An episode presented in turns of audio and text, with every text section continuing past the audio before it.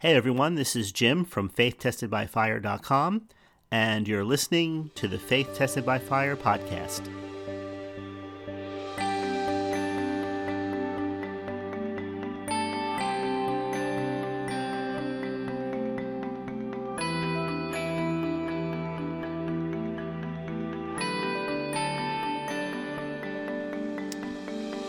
Okay, welcome back, and uh, today I want to talk a little bit about where you are at this point in your life, and uh, we're we're all at different stages in our lives, and uh, but there's although we have different courses and paths that we travel, um, we have a remarkable number of similarities because as a human being, we experience the same basic um, tests and trials.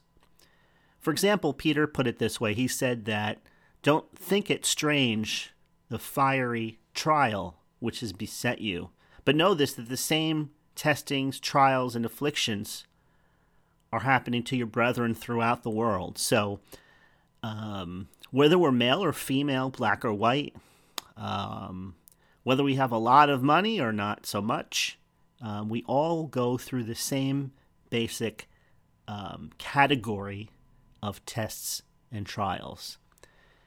So, whatever it is that's challenging you in your life, sometimes that particular situation may seem larger than life itself, especially if you've dealt with it uh, for a number of years. For example, the person who's chronically ill or is chronically in pain, after a while it seems like their life revolves around that problem. And believe me, I, understand why. For the person who is struggling to pay their bills, and it just seems like up until this point, up until today, their life has been one continuous struggle of paying bills and keeping quote unquote afloat. And it seems like their whole life revolves around that. And again, I, I can understand that also. With other people, it's other things. Um, uh, just think about what Jesus said the Gentiles sought after. They sought after what they were going to eat, where they would sleep or live, um, the clothes they would put on, all the basic things that connect us to the world around us. Um, they worried that they wouldn't have enough. Now, here's the thing there are people that have a lot of money but they still worry as though they didn't because they're aware that that money can disappear depending on whatever circumstances might beset them at any given point in time. There are people with a lot of money who've gone through the, uh, I guess you might say, the gamut of what you would do when you have a lot of money. You buy a lot of things, and it's exciting at first, but then it becomes just natural every day, and you don't even recognize or appreciate those things anymore because they're in such a great supply. Again, it's the natural fallen human nature. They've gone on the vacations, they've ate in the restaurants, uh, they've done you know their thing on the boats, and the thrill of that, um, if you've never experienced that before, is just like anything else. Um, when things are new and fresh, um, things are exciting. But after a while, things get old. And that's because on the inside of us, we weren't designed to be fulfilled by outward things. We were designed after the image and likeness of God. So, what are the things that makes God happy? What makes God happy? What are the things that made Jesus happy? Is his relationship, his connection um, on a real level to the people around him. You know, Jesus had a very small inner circle. True, he had uh, 12 original disciples, but out of that 12, only three of them were considered today to be his inner circle. These were Peter, James, and John.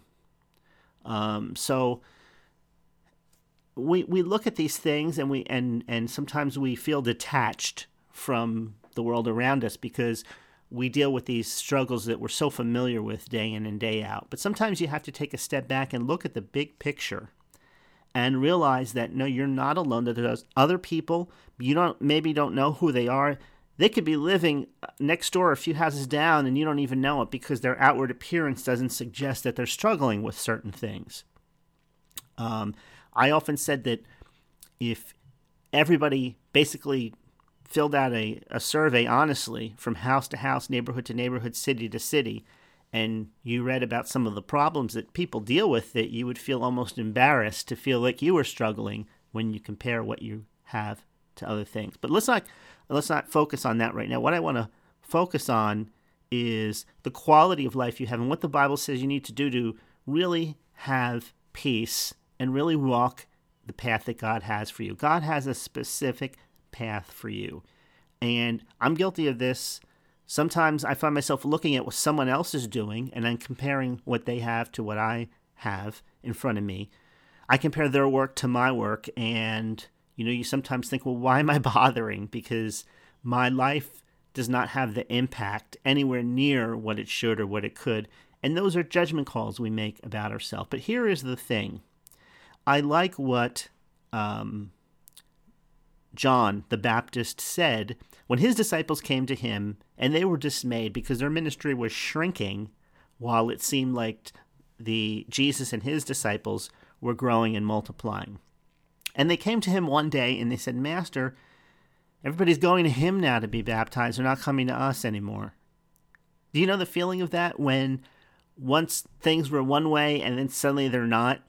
And John the Baptist replied to his disciples and he said to him, No one can have anything unless God allow it. And then he went on to say that he already told them before that Jesus must increase while he must decrease.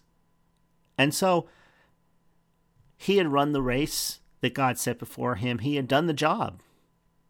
And so we look at our own lives. Maybe you're comparing what you're doing or the impact that your life is having, and maybe you're not happy with it.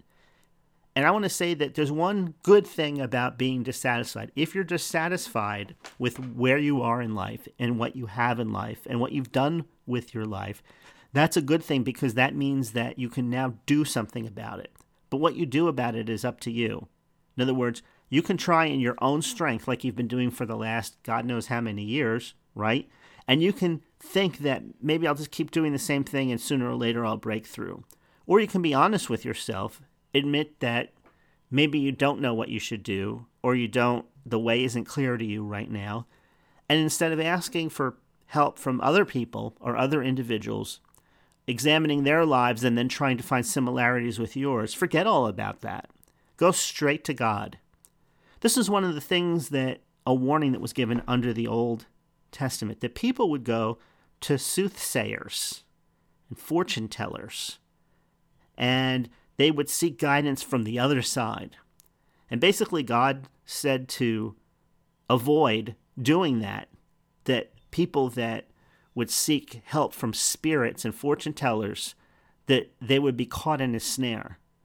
Uh, other translations says that they are all accursed. In other words, you don't need to plug into occult power in order to get answers to life. God invites you to come to Him directly. And as a believer, through Jesus Christ. Sometimes maybe you're not going to a soothsayer or a fortune teller, but you're putting a lot of your stock in other people and in their opinions and in their suggestions.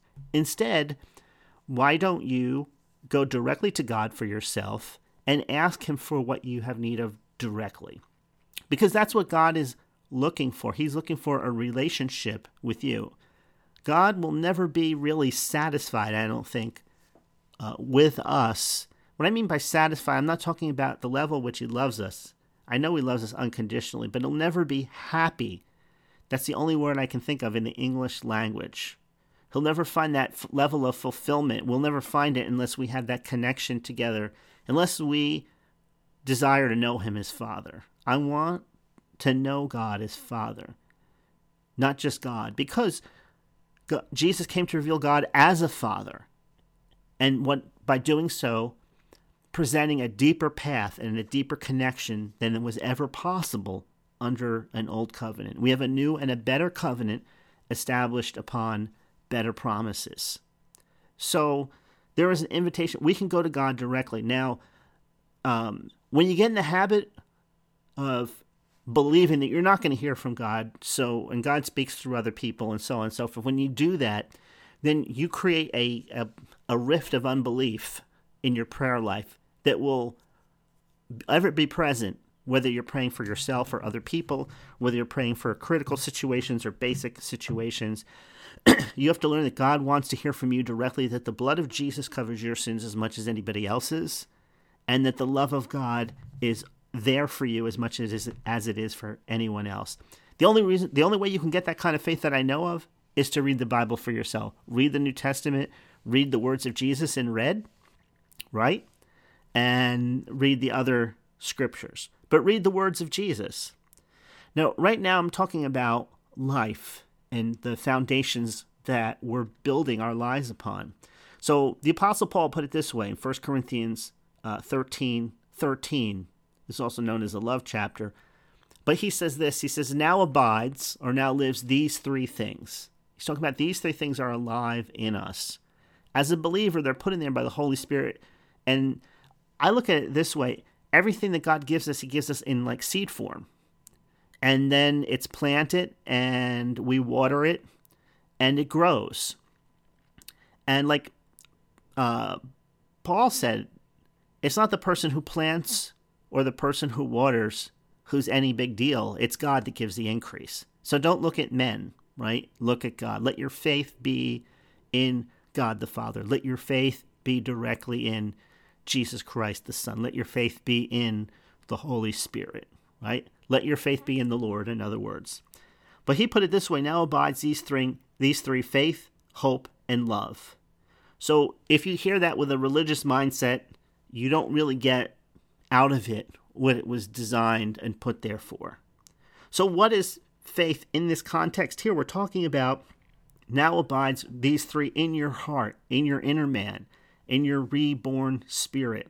Faith, that's confidence in God, confidence in the Lord Jesus Christ, confidence in the Holy Spirit, confidence that you are the temple of the Lord and that they dwell in you and that they will never leave you or forsake you. So when I'm out there in the world and I'm faced with these roadblocks or seeming roadblocks or these seeming problems which never seem to go away, I want to make sure that I approach these problems. You know, we talk about people that look at life through rose colored glasses. Well, I have three different tints to my glasses, so to speak. I want to look through the eyes of faith at these situations. I want to look knowing that God is has my back. God is for me. That God is leading and guiding me. That as I give problems over to him, as I ask questions which have maybe stumped me throughout the days, weeks, and months of my life, maybe even years, I want to begin to acknowledge that God it says that if you give your, your problems and, and these situations over to God, He will, you cast your cares upon Him, He will cause your thoughts to become agreeable to His will. That's how God works. He will cause your thoughts to become agreeable to His will. So instead of going over and trying to get other people's thoughts all the time and putting your faith in them, God will cause your own thoughts to become agreeable to His will. Um, I'm not going to go through all the read all the scripture references. You can just type these words in Google and you'll find all the verses because I don't want to belabor any particular point here. I want to move faster than I usually do. So I want to be starting to look through the eyes of faith. When I'm talking about that, I'm talking about my health. I want to look at my health through the eyes of faith, knowing that God is there for me, knowing that I don't have to be a slave to any type of medical system, whether I have quote unquote benefits or no benefits regardless of finances or money. I want to have faith, confidence in God that I can walk forward knowing that God will not forsake me no matter what's happening in the world around me. The Bible says, uh, you know, a thousand may fall on one side, 10,000 may fall on another, but it will not come near you. Those who put your trust and confidence in God. I want to learn not only to look at things through the eyes of faith, but I want to look at things through the eyes of hope. Hope is how I see the future. Hope is my vision of tomorrow. You know, we have a hope of one day being in the presence of God. And I can see that in my heart. I want to have hope regarding the future of my health. I don't want to think that, well, just because I'm getting older means that I have to get sickly. There's plenty of people. I've had people in my family. I my aunt Helen is uh, the best example. Although I had one aunt live longer than her, my aunt Helen passed away at 104, just shy of 105. Uh, my Aunt Lydia passed away at 107, I believe. Um, her health was fine until I think the last few months of her life.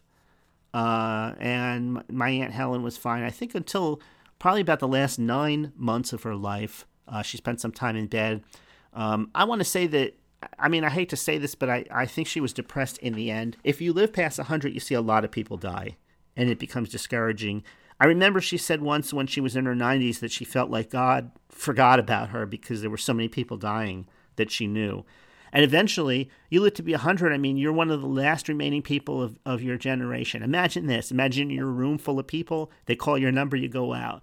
And there's people in that room, and you're there for longer than you thought you'd be there. And somebody's number is called, maybe two or three numbers are called, and the room empties out. And out of the thousands of people in that room, you strike up conversations, you meet new people, whatever, and it seems like you're going to be in that room forever. But in the back of your mind, you know that some people have their number called and they leave the room. And then finally, you find that you're the only person left in the room and your number's still not being called. I mean, sometimes I think that that's the only way I can relate it. Um, that's at least the way that comes to my mind right now. About some of the people in my family, four or five of them past 100 years old, uh, all females. Um, the men have made it as far as in their 90s. Um, my dad is going to be 85. Um, but my mom's is 80, like two, I think. But anyway, the, the point that I'm trying to make is that um, when I look into the future, I want to look and I want to see a, a, future that's blessed by God. I don't want to see myself in a wheelchair somewhere or forgotten or any of those things. I want to have hope about the relationships in my life. Um, I want to have hope towards, you know, that I'll have enough to have uh, live in a in a safe place with a roof that doesn't leak and those kind of things. I'm I'm just saying that sometimes how we see things can tilt towards the negative. And we just become used to that because everybody has such negative experiences that we see in the world today. It can be easy to borrow those experiences and then superimpose them into our own lives. And then the next thing you know, you really don't feel good thinking about tomorrow because you dread what the what ifs in life. God doesn't want you to live with what ifs. Now, if God the Father and Jesus literally come to live with you, and the Bible says they do, they're in your spirit, they're, your body is the temple of the Holy Ghost, that they'll never leave and forsake you, that if you put them first and you acknowledge them continuously day after day after day, um, that you don't have to worry about all these things. Seek ye first the kingdom of God and his righteousness, and all these things that everybody else is worrying about will be added to you, not taken away from you. And the thing is, because we don't have a lot of examples of this happening, but we don't have a lot of examples of, of, of godly people anymore either, but that doesn't mean they don't exist. Isn't that true? If you're looking for examples, contemporary examples of of this that it works for them, right? If you're looking for contemporary examples, before you're going to believe, then your faith isn't in God. It's not in the Bible. Your faith is in what other people are experiencing. And believe me, I wish I could say this never happened to me, but it's happened to me probably more often than not a lot of times over the years, I've caught myself looking at other people's experiences that I thought were godly people or faith filled people, and their experiences weren't positive. And I remember thinking in the back of my mind, my mind told me, the carnal mind, the part that's at enmity against God, that's not subject to the laws of God, nor indeed can be, that part of your mind said to me, well, if they didn't make it, obviously you're not going to relative in this area in this area. Or if they suffered this, how much more do you think you will because you're not at the level they were? You follow what I'm saying? No one knows as much as you think they do. And remember, God's your father as much as he's their father. And every child. By the way, my aunts I was just talking about, they all came from the same family. I think there was 12 children altogether. One died early. So I remember asking my aunt, who was the second oldest, I said to her, How do you, in a family of 11 children, how do you have a, a good relationship with your parent? I mean, how everybody's relationship can't be the same. And the baby of the family who passed away not too many years ago, my uncle Joe, who was in his, I think about 93, 94, um, do you have the same relationship with your father that, you know, the older ones did? And the answer she gave me was that everybody had an individual relationship. She had a close one, but she chose that. She chose to have that kind of relationship. And so the thing is, you know, if you choose And we're just talking about earthly parents who are imperfect. You have a heavenly parent, right? You're part of a heavenly family that's not imperfect. It's perfect in heaven. God, His Spirit is perfect. There's no imperfections about it. He can give you 100% of His attention and still do all the other things that need to be done on, in, in the earth and in heaven. Remember, the Bible says, Pray this way, thy will be done on earth as it is in heaven, right? God's not willing that any should perish, but many perish. The Bible says, Broad is the way, wide is the path that lead destruction, and many there be that find it. But yet God's not willing that any should perish. That means God's will isn't automatic. You see, some people have convinced themselves that something happens because God allowed it. And if God allowed it, then it must be His will. But God allows us to make choices, and God will allow us to have a close relationship with Him if that's what we purpose that we want. That's what it means seek ye first the kingdom of God. Right? So we're talking about looking through, looking at life, not through rose colored glasses, but through faith, God colored glasses. Through faith, hope, and love. These three, the Bible says, abides. Faith, confidence in God, Jesus, and the Holy Ghost. Hope, faith, when you look to the future, when you look to tomorrow, whether it's a day away, a month away, a year away, or eternity away, you see it through the eyes of hope. And finally, love, right? Faith is confidence right now. Hope is that, that everything's going to be okay tomorrow. And love is the attitude towards people. I mean, we use the word love interchangeably for so many things, but the Bible says that God is love, and we can look at how He reaches out to us and how He did through Jesus. And I look at the attitude that Jesus had that you know, that he was um, accused of all kinds of horrible things, and he didn't retort in the same manner back towards people. That people were violent towards him, and he didn't respond with violence in, in, in turn. And I want to have that. I want to see people like God sees them. I want to see the potential in everybody. Because if they're still breathing, if they're still here on earth, then there's still a work to be done. There's still a chance for them. I want to assume that there's a chance for everybody. I want to assume that somebody's lost, but they're not. And then God's will isn't done in that person's life relative to how I can affect them because I made the wrong call. I made the wrong judgment. So I want to have the right attitude towards people, and I want to have the right attitudes towards God. I want to love God the way He loves me. I know his love is perfect. The love of God, the Bible said, has been shed abroad in our hearts by the Holy Spirit. So we don't just have a natural human type of love working in us, we have a supernatural kind of love. It's the kind that appreciates the people around us. It's the kind that wants to reach out and help. It's the kind that wants to be a light wherever we are. You know, in the world, if you don't do something large and on a grand scale, then basically you didn't do it right or you wasted your life. But the Bible doesn't teach that the Bible teaches that the one is even more important than the 99 because that one is lost, and there's more rejoicing when that one person is found. God can use you to find that one person that was lost. So we are the city set on the hill. We have to light our sh- shine wherever God has us in our in our lives. You know, and if God decides to increase you, then that's his choice. And if for whatever reason he decides to that you have to keep it small or more intimate or your effect is more concentrated to a smaller number of people, then is it a waste? Absolutely not, because every single human being that God has called is of utmost importance. They're all part of the family. We're all part of the family. And what we do matters regardless of what the, the world considers a grand scale or how they place importance on things. So as I look at these three faith and hope, faith, hope, and love, and how I'm seeing the world around me, I realize that I have to face my fears in the name of Jesus. I have to face them with the faith, hope, and the foundation of love, God's love in my life.